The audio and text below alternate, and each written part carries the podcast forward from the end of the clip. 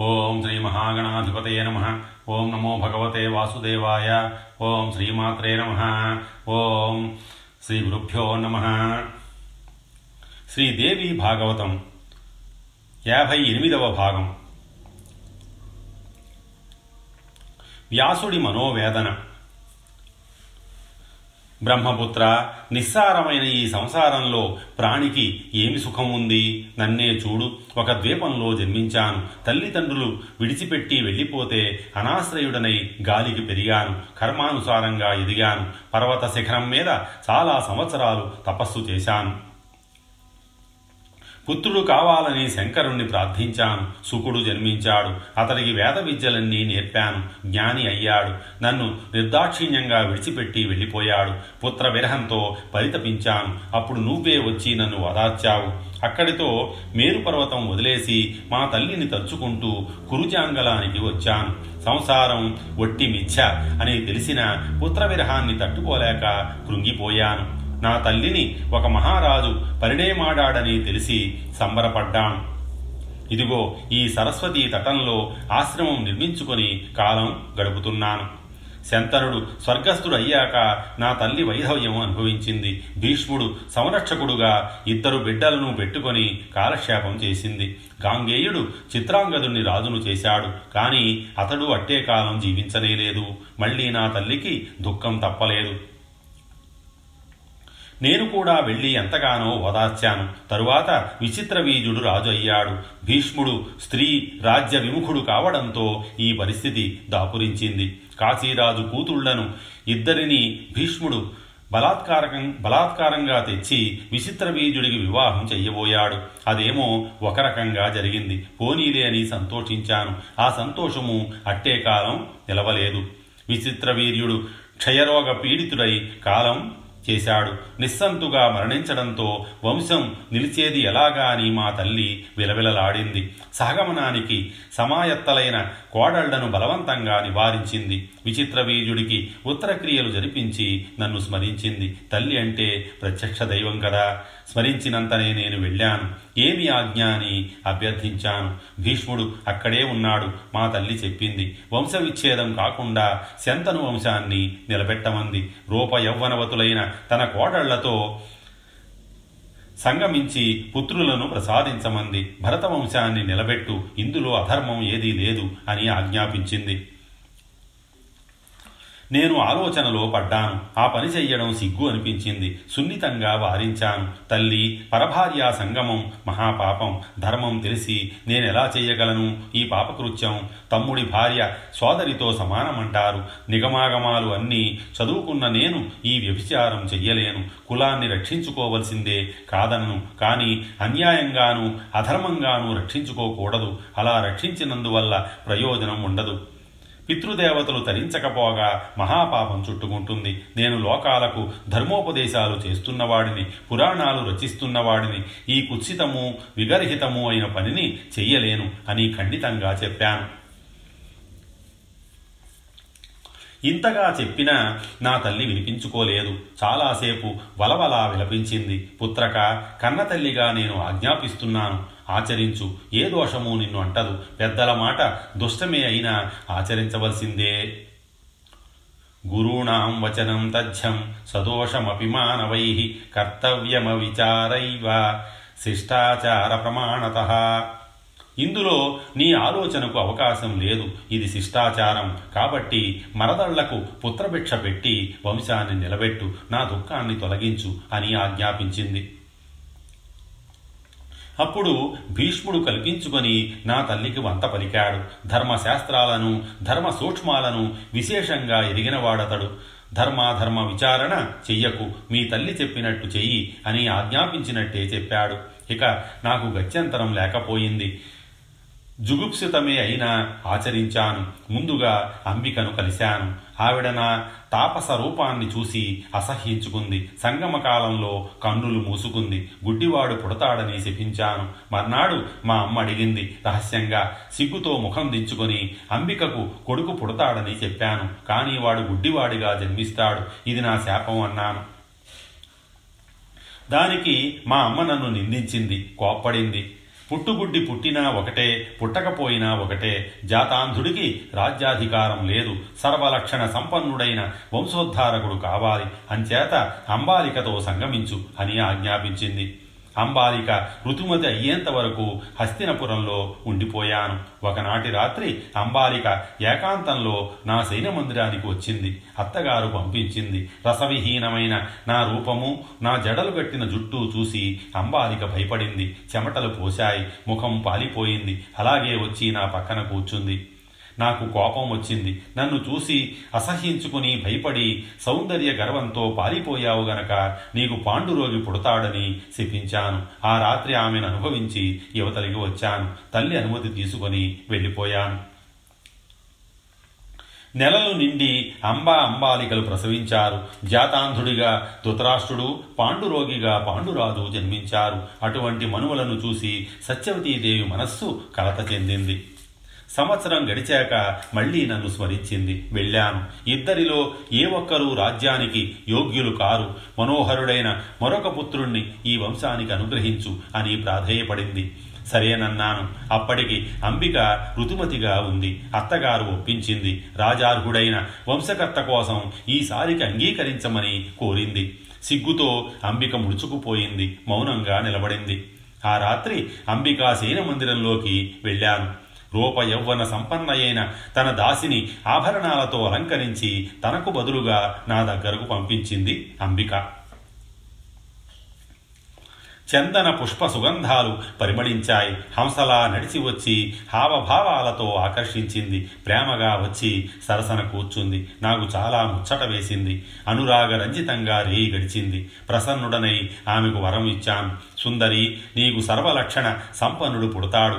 అతడు అందగాడు ధర్మజ్ఞుడు సత్యవాది శమధమాన్వితుడు అవుతాడు అన్నాను. అలాగే విదురుడు జన్మించాడు. ఇలా పరక్షేత్రాలలో నాకు ముగ్గురు పుత్రులు జన్మించారు. సుకుడి వల్ల కలిగిన పుత్రవిరహాన్ని మరిచిపోయాను. ఇది ఎంతటి మాయయో గ్రహించావా? నారద మాయ నిజంగా బలవతి. అకృతాత్ములు దీని నుండి బయటపడలేరు. దీనికొక రూపం లేదు ఆలంబనం లేదు. ఎంతటెంతటి జ్ఞానులనైనా ఇది సమ్మోహపరుస్తుంది సుమా. మాయా బలవతి బ్రహ్మన్ దుశ్యజాహ్యకృతాత్మభి అరూపాచ నిరాలంబ జ్ఞానినామపి మోహిని. తల్లి ప్రేమ తల్లి మీద ప్రేమతో కాదనలేక అకృత్యం చేసిన నేను పుత్ర ప్రేమలో తగులుకున్నాను. అడవులకు వచ్చి ఆశ్రమంలో ఉన్నానన్నమాటే గాని నాకు శాంతి కరువయ్యింది. మనస్సు డోలాయమానమయ్యింది. హస్తిపురం వైపు పరుగులు తీస్తూ మళ్ళీ సరస్వతీ తీరానికి చేరుకునేది. ఒక్కొక్కప్పుడు నన్ను నేనే ప్రశ్నించుకునేవాడిని. ఈ పుత్రులెవరు? నేనెవరు? ఈ మోహమేమిటి? వీళ్ళేమైనా నాకు శ్రాద్ధాలు పెడతారా? పెడితే చెల్లుతాయా? వీళ్ళకి ఆ అర్హత లేదు కదా? వ్యభిచారంతో పుట్టిన వాళ్ళు వీళ్ళ వల్ల ఏ సుఖము లేదు. ఏ ప్రయోజనము లేదు. వీళ్ళ కోసం నేను పరితపించడమేమిటి? ఎంత మూర్ఖత్వం? ఎంత సమ్మోహం? ఎరిగి ఎరిగి ఈ మోహాంధకోపంలో పడిపోయాను అనుకుంటూ ఏకాంతంలో పరితపించేవాడిని. భీష్ముడి అనుమతితో పాండురాజు పట్టాభిషిక్తుడయ్యాడు. ఈ వార్త తెలిసి నా పిచ్చి మనసు ఎందుకో సంబరపడింది ప్రసన్నమయ్యింది. కుంతిని మాద్రిని పాండురాజు వివాహం చేసుకున్నాడు. బ్రాహ్మణ శాపానికి గురి అయ్యాడు. రాజ్యం ధృతరాష్ట్రుడికి అప్పగించి భార్యలిద్దరితోనూ కలిసి అరణ్యాలకు వెళ్ళాడని తెలిసినప్పుడు నా మనస్సు విలవిలలాడింది. ఉండబట్టలేక అదే అడవికి నేను వెళ్ళి పాండురాజును ఓదార్చి వస్తూ వస్తూ హస్తిపురానికి వెళ్ళి ధృతరాష్ట్రుడికి ధైర్యం చెప్పి వచ్చాను. ఇదంతా ఏమిటంటావు నారద మునీంద్ర వ్యభిచారంతో పుట్టిన పుత్రుల మీద ఈ వ్యామోహం నాకెందుకంటావు? అడవిలో పాండురాజు పత్నులకు ఐదుగురు కుమారులు క్షేత్రజులై జన్మించారు. ధర్మ వాయు శక్ర అశ్వనీ దేవతలు కారణంగా యుధిష్ఠిర భీమార్జున నకుల సహదేవులు ఆవిర్భవించారు. ఒకనాడు మాద్రిని కౌగిలించుకున్న పాండురాజు సేవ కారణంగా మరణించాడు. అక్కడి మునీశ్వరులు అతడి దేహానికి అంత్యక్రియలు జరిపారు. మాద్రి సహగమనం చేసింది. ఐదుగురు బిడ్డల్ని కుంతీదేవిని ఆశ్రమవాసులే ఆదుకున్నారు. హస్తిపురానికి తెచ్చి భీష్ముడికి విదురుడికి భద్రంగా అప్పగించారు. వీళ్ళందరి సుఖదుఖాలకు నేనెందుకు స్పందిస్తున్నానో అర్థమయ్యేది కాదు. పాండుకుమారుల్ని భీష్ముడు సంరక్షిస్తాడులే అని మనస్సు ఊరట చెందేది. కానీ దుర్యోధనాదులు క్రూరమానసులై పాండవులతో విరోధించారు. భీష్ముడు ద్రోణాచార్యుణ్ణి ఆహ్వానించి తెచ్చి కౌరవ పాండవులకు విద్యాబుద్ధులు నేర్పించాడు. అస్త్రశస్త్ర విద్యలలో అందరూ ఆరితేరుతున్నారు. అంతలోకి కర్ణుడు రంగస్థలం మీదకి వచ్చాడు. చిన్ననాట కుంతీదేవి ఈ కర్ణుణ్ణి ప్రసవించి పసిగుడ్డుగా నదిలో వదిలేసింది. అతడిని ఒక సూతుడు పెంచి పెద్ద చేశాడు. ఆ కర్ణుడు దుర్యోధనుడికి ఇష్టుడయ్యాడు. కౌరవ పాండవులలో పరస్పర వైరం ముదిరింది. దాన్ని వారించడానికి ధృతరాష్ట్రుడు పాండవులను వారణావతానికి పంపించాడు. అక్కడ దుర్యోధనుడు లక్క ఇండ్లలో వీరిని మట్టుపెట్టడానికి పన్నాగం వేశాడు. పురోచనుడి ద్వారా అది తెలుసుకున్న పాండవులు తప్పించుకొని అడవులకు పారిపోయారు. నారద ఈ వార్త తెలియకముందు పాండవులు కుంతీ సహితులై లక్క ఇండ్లలో భస్మమైపోయారనే నమ్మి నా మనస్సు ఎంతగా దుఃఖపడిందో ఇప్పుడు తలుచుకుంటే నవ్వు వస్తుంది. శోకాతురుడనై శూన్యవనంలో అహర్నిశలు పిచ్చిపట్టిన వాడిలా తిరిగాను. ఏకచక్రపురంలో పాండవులను చూశాక గాని తేరుకోలేకపోయాను. అప్పుడు తెలిసింది వీళ్ళ లక్క ఇళ్ళ నుంచి వీళ్ళు లక్కయ్యళ్ళ నుంచి తప్పించుకొని బయటపడ్డారని అది తెలిసాక ఎంత సంబరపడిందో నా మనస్సు. బ్రాహ్మణ వేషధారులై ద్రుపద పట్టణానికి వెళ్ళండి అని వాళ్ళకి సలహా చెప్పి సంతృప్తి చెందాను. అక్కడ ద్రౌపదిని జయించి కుంతి ఆజ్ఞ మేరకు ఐదుగురు వివాహం చేసుకున్నారు. ఆ వివాహాన్ని చూసి మళ్ళీ నా మనస్సు కేరింతలు కొట్టింది. అందరూ గజపట్టణం చేరుకున్నారు. ధృతరాష్ట్రుడు వీరి కోసం ఖాండవ ప్రస్థం కల్పించి ఇచ్చాడు. అప్పుడే పాండవులకు శ్రీకృష్ణుడితో మైత్రి కుదిరింది. కృష్ణార్జునులు ఇద్దరూ కలిసి ఖాండవంలో అగ్నిదేవుడికి సంతృప్తి కలిగించారు. అటుపైని ధర్మరాజు రాజసూయం చేశాడు. అప్పుడు నా మనస్సు పరవశించింది. ఆ యజ్ఞానికి వచ్చి మైసభా సౌందర్యాన్ని ధర్మజుని సకల శ్రీ సమృద్ధిని తిలకించిన దుర్యోధనుడు అసూయాగ్రస్తుడయ్యాడు. మాయాజ్యోతం కల్పించాడు. చతురుడైన శకుని చేతిలో ధర్మరాజు ఓడిపోయాడు. ఇతడు జ్యోతవ్యస వ్యసనీయే తప్ప జ్యోత చతురుడు కాడు. రాజ్యము ధనము అన్నీ కోల్పోయాడు. ద్రౌపదికి నిండు సభలో ఘోర పరాభవం జరిగింది. అంతా కలిసి పన్నెండు సంవత్సరాల వనవాస క్లేశం అనుభవించారు. ఆ పన్నెండేళ్ళు నా మనసు పడ్డ బాధ వర్ణనాతీతం బ్రహ్మర్షి ఇలా చెప్పుకుంటూ పోతే ఇప్పటిలో అవ్వదు. సుఖ దుఃఖాత్మకమైన ఈ సంసారంలో నేను తెలిసి తెలిసి నిండా మునిగిపోయాను. సనాతన ధర్మం తెలుసు. ఇదంతా వట్టి భ్రమ అని తెలుసు. అయినా సుఖ దుఃఖాలకు లోనయ్యాను. అసలు నేనెవడిని? వారు ఎవరి కొడుకులు? తల్లి ఎవరు? సుఖం ఏమిటి? ఎందుకని నా మనస్సు ఇలా మోహ విభ్రాంతికి లోనవుతోంది? ఏమి చెయ్యను? ఎక్కడికి వెళ్ళను? ఏది చేసినా ఎక్కడికి వెళ్ళినా మనస్సుకి ఈ జంజాటం వదలడం లేదు. సంతోషం కలగడం లేదు. అస్థిరంగా ఊగిసలాడుతూనే ఉంది. దీనికి కారణం ఏమిటి? సర్వజ్ఞుడవైన నువ్వు నా సందేహాలు తీర్చి మనస్సుకి సుఖాన్ని శాంతిని ప్రసాదించు అంటూ ఆనాడు సవినయంగా నారదుణ్ణి ప్రశ్నించాను. జనమేజయ నీలాగే అప్పుడు నారదుడు ఏమన్నాడో తెలుసా? చెబుతాను శ్రద్ధగా ఆలకించు. నారదుడి పూర్వజన్మ కథ. మోహకారణం చెప్పమని అడుగుతున్న నన్ను చూసి నారదుడు చిన్నగా నవ్వాడు. బహుపురాణవేత్తవు పరాశరాత్మజుడు నువ్వు నన్ను అడుగుతున్నావా? అసలు ఈ సంసారంలో మోహం తప్ప మరింకేమైనా ఉన్నదంటావా? బ్రహ్మ విష్ణు మహేశ్వరులు సనక సనందనాది మహర్షులు అందరూ ఈ మోహాపాసంలో తగులుకొని పరిభ్రమిస్తున్నవారే. ఇంతెందుకు? అందరూ నన్ను మహాజ్ఞాని అనుకుంటూ ఉంటారు కదూ?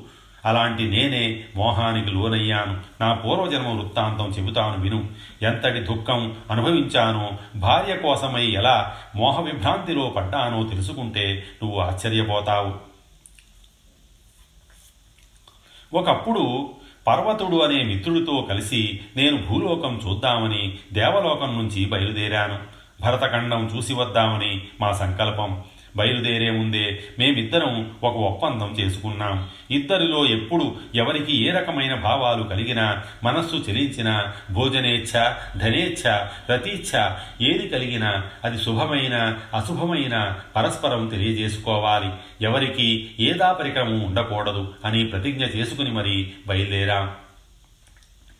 కామరూపధారులమై భూగోళానికి వచ్చాం. అంతటా సంచరిస్తున్నాం. తిరుగుతూ తిరుగుతూ సంజయ మహారాజు గారి పట్టణానికి చేరుకున్నాం. అతడు మమ్మల్ని అర్చించి గౌరవించాడు. సరిగ్గా అది వర్ష ఋతువు. చాతుర్మాస్య దీక్ష స్వీకరించాం. సంవత్సరంలో ఎనిమిది నెలల పాటు దేశాటనం చెయ్యాలి. వర్ష ఋతువు నాలుగు నెలలు ఎక్కడికి కదలకుండా ఒకే చోట ఉండాలి అనేది ద్విజుడికి నియమం కదా. అందుకని అక్కడ ఉండిపోయాం. సంజయుడు సంతోషించి మా దీక్షకు కావలసినవన్నీ ఏర్పాటు చేయించాడు.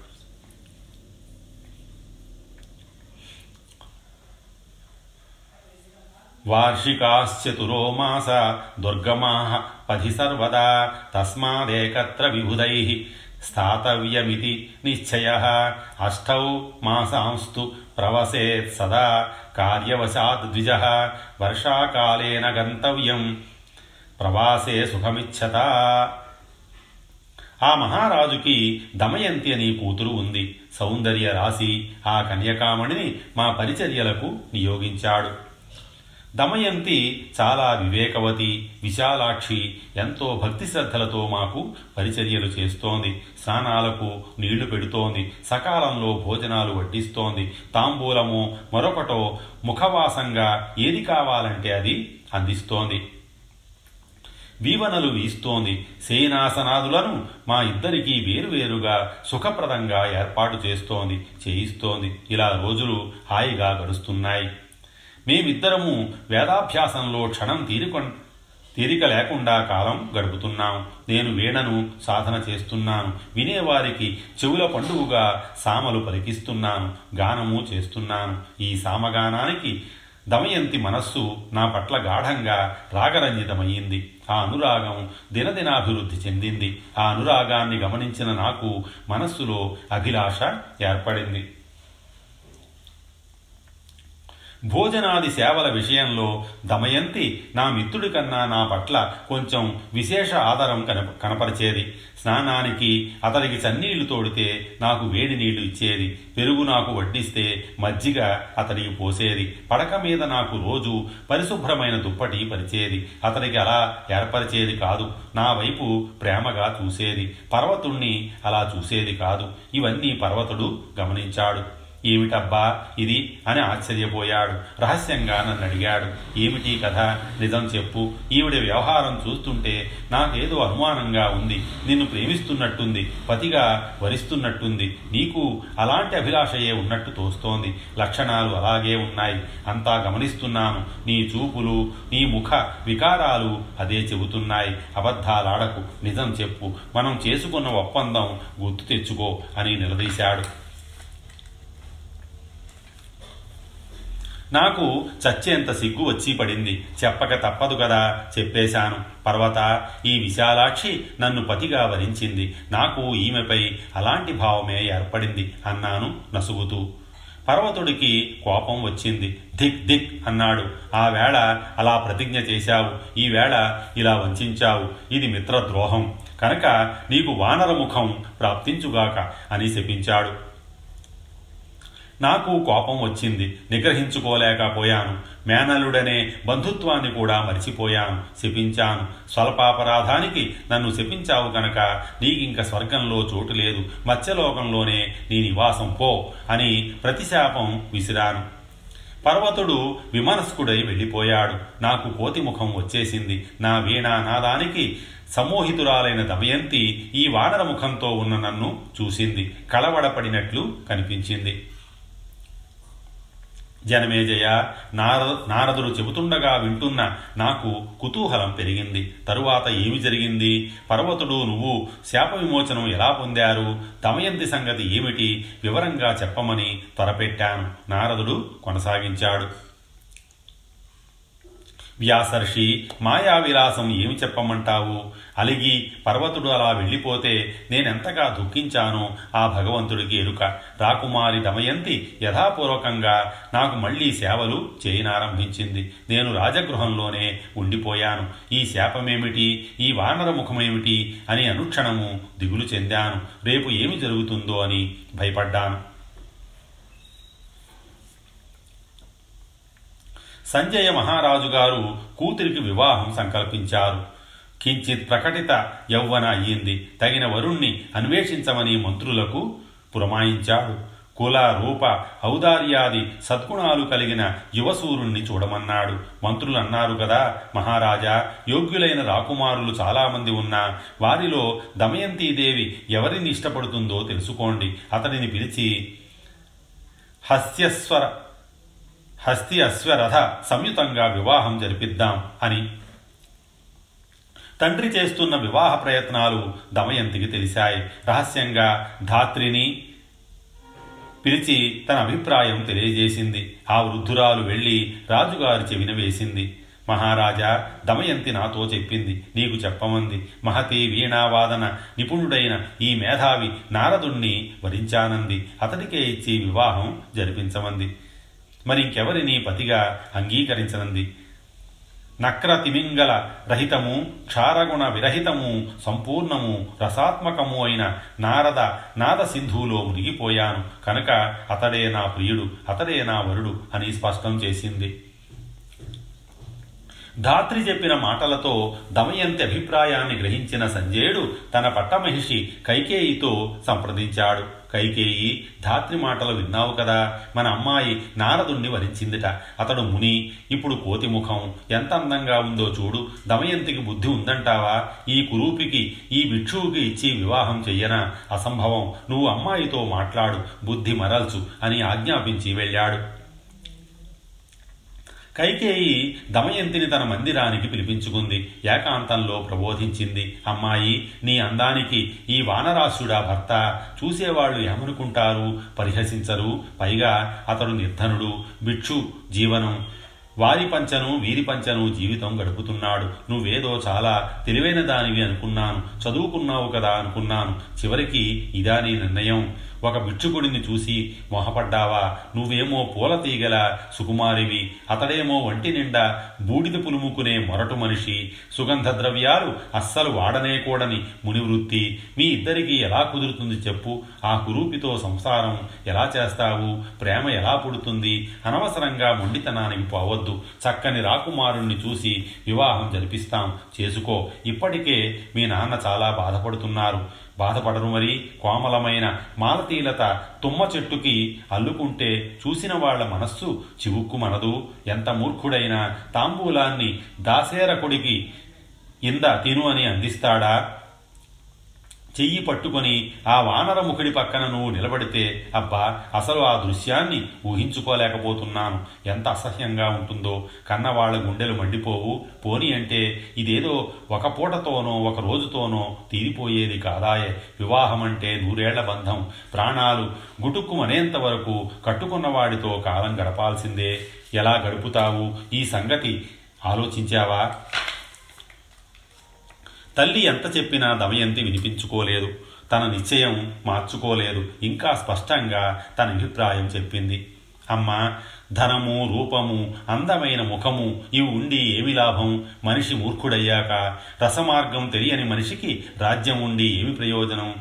నాద మాధుర్యాన్ని ఆస్వాదిస్తూ అరణ్యాలలో హాయిగా సంచరించే హరిణీ బృందాల బ్రతుకు ధన్యం. అవి ఆ మాధుర్యానికి వివసలై మూర్ఖమానవుల చేతికి చిక్కి ప్రాణాలు విడిచిపెడుతున్నాయి. నారదుడు సప్తస్వరాత్మకమైన సంగీత విద్యకు నిధి. అందులో అతడికి సాటి వచ్చేవాడు ముల్లోకాలలోనూ లేడు. ఒక్క శివుడు తప్ప ఇలాంటి విద్వాంసుడిని వదులుకొని ఒక మూర్ఖుడితో కాపరం చేయడం క్షణక్షణం మరణం.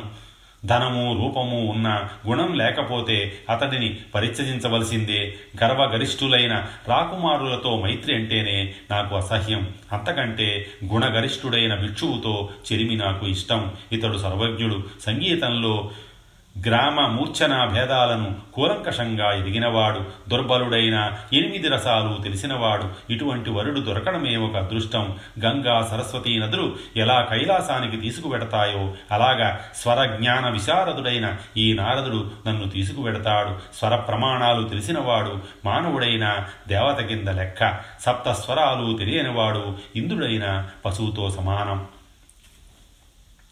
సంగీతనలో సంగీతంలో మూర్ఛనలను తాన మార్గాలను ఆలకించి ఆనందించని వాడే నిజమైన పశువు. హరిణాలు పశువులు కానే కానే కావు. చెవులు లేకపోయినా నాదాన్ని విని పరవశిస్తున్న సర్పం చెవులుండి సంగీతాన్ని ఆస్వాదించలేని మానవుల కన్నా ఉత్తమోత్తమం. ఏమీ తెలియకపోయినా పాటలు వింటూ కేరింతలు పడతాడు పసిబాలుడు. ఏళ్ళు వచ్చిన వాళ్ళ కన్నా వీడు నయం కాదు. ఎందుకొచ్చిన పెద్దరికాలు?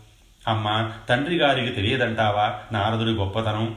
ముల్లోకాల్లోనూ నారదుడికి సాటి వచ్చే గాయకుడు లేడంటే లేడు. నేను వరించాను సేవా సమయాలలో గానానికి గుణాలకు ముగ్ధురాలినయ్యాను. మనసిచ్చాను. నిన్న మొన్నటిలో ఏదో శాపం కారణంగా వానరముఖుడయ్యాడే కాని అంతకు ముందంతా అందగాడే. ఈవేళ ముఖం మారితే వచ్చిన నష్టం ఏమీ లేదు.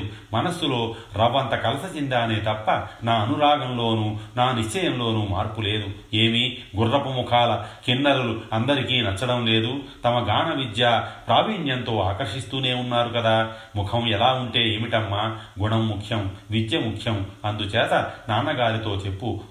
నారదుడికిచ్చి వివాహం జరిపించమను.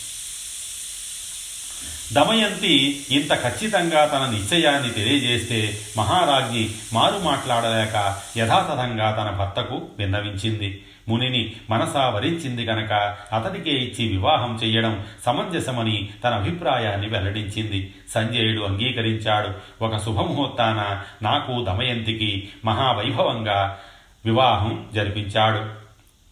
వ్యాసమహర్షి దమయంతి నా వానర ముఖాన్ని చూసి ఏనాడు మదనపడలేదు కానీ సేవలు చెయ్యడానికి ఆమె సమీపించినప్పుడల్లా నాలో నాకు ఏదో తెలియని దుఃఖం పొంగి వచ్చేది. అలాగే రోజులు దొల్లుతున్నాయి.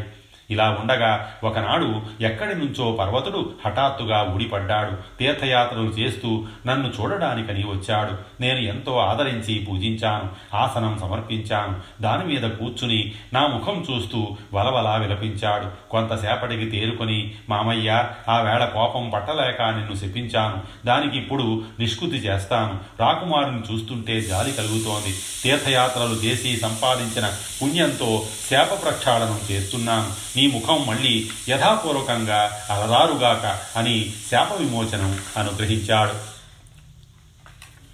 మేనల్లుడి సౌజన్యానికి నేను ముగ్ధుండయ్యాను నేనిచ్చిన శాపము అలాగే మరలించాను. యథాపూర్వకంగా స్వర్గలోక సంచారం సిద్ధించుగాక అన్నాను. ఆ క్షణంలోనే నాకు మామూలు ముఖం వచ్చేసింది. రాజదంపతులు దమయంతి ఎంతగానో సంతోషించారు. ధన కనక వస్తువాహనాలు పారిబర్హంగా సమర్పించి సంబరపడ్డారు. సత్యవతీ నందన ఇన్ని అవస్థలు పడ్డాను నేను. ఇదంతా కేవలం మాయాశక్తి మాయావృతమైన ఈ అసత్య సంసారంలో సుఖపడుతున్నాను అన్న ప్రాణి నాకెంతవరకు కనిపించలేదు. ఇక ముందు కనిపించే ఆశ లేదు. సంసారేస్మిన్ మహాభాగ మాయా గుణకృతే నృతే తనుభృత్తు సుఖీ నాస్తి నభూతో న కామ కామక్రోధాదులు అహంకారము మహాబలీయమైనవి. వాటిని జయించినవాడు ఈ సృష్టిలోనే లేడు. సత్వరజస్తమో గుణాలే జీవుడికి శరీరధారణ కారణాలు. మరొక విడ్డూరం చెబుతాను విను. ఒకప్పుడు మహావిష్ణువుతో కలిసి అరణ్యాలలో పర్యటిస్తున్నాను. హాస్య వినోదాలతో కాలక్షేపం చేస్తూ చటుక్కున నేను స్త్రీగా మారిపోయాను. రాజపత్నిని అయ్యాను. ఎందరెందరో పుత్రుల్ని ప్రసవించాను. ఈ మాయాబల విమోహం విన్నావా? ఎప్పుడన్నా? జనమేజయ? ఈ ప్రశ్నకు నేను నిజంగా నివ్వెరపోయాను. ఇదేమిటి వింత? పురుషుడవు రాజపత్రివి కావడమేమిటి? మగబిడ్డలను కనడం ఏమిటి? చాలా విడ్డూరంగా ఉందే. ఈ మాయాతత్వాన్ని సమర సమగ్రంగా తెలియజెప్పమన్నాను. నారదుడు చెప్పాడు. సాత్యవతేయ నీకేమిటి? నాకే విడ్డూరమైన సంగతి ఇది బ్రహ్మాది స్తంభ పర్యంతం ఈ జగత్తు అంతా మాయామోహితమనడానికి ఇదొక దృష్టాంతం. వివరిస్తున్నాను చెవులు ఇటు పడే. స్వస్తి శ్రీ ఉమామహేశ్వర పరబ్రహ్మార్పణమస్తు.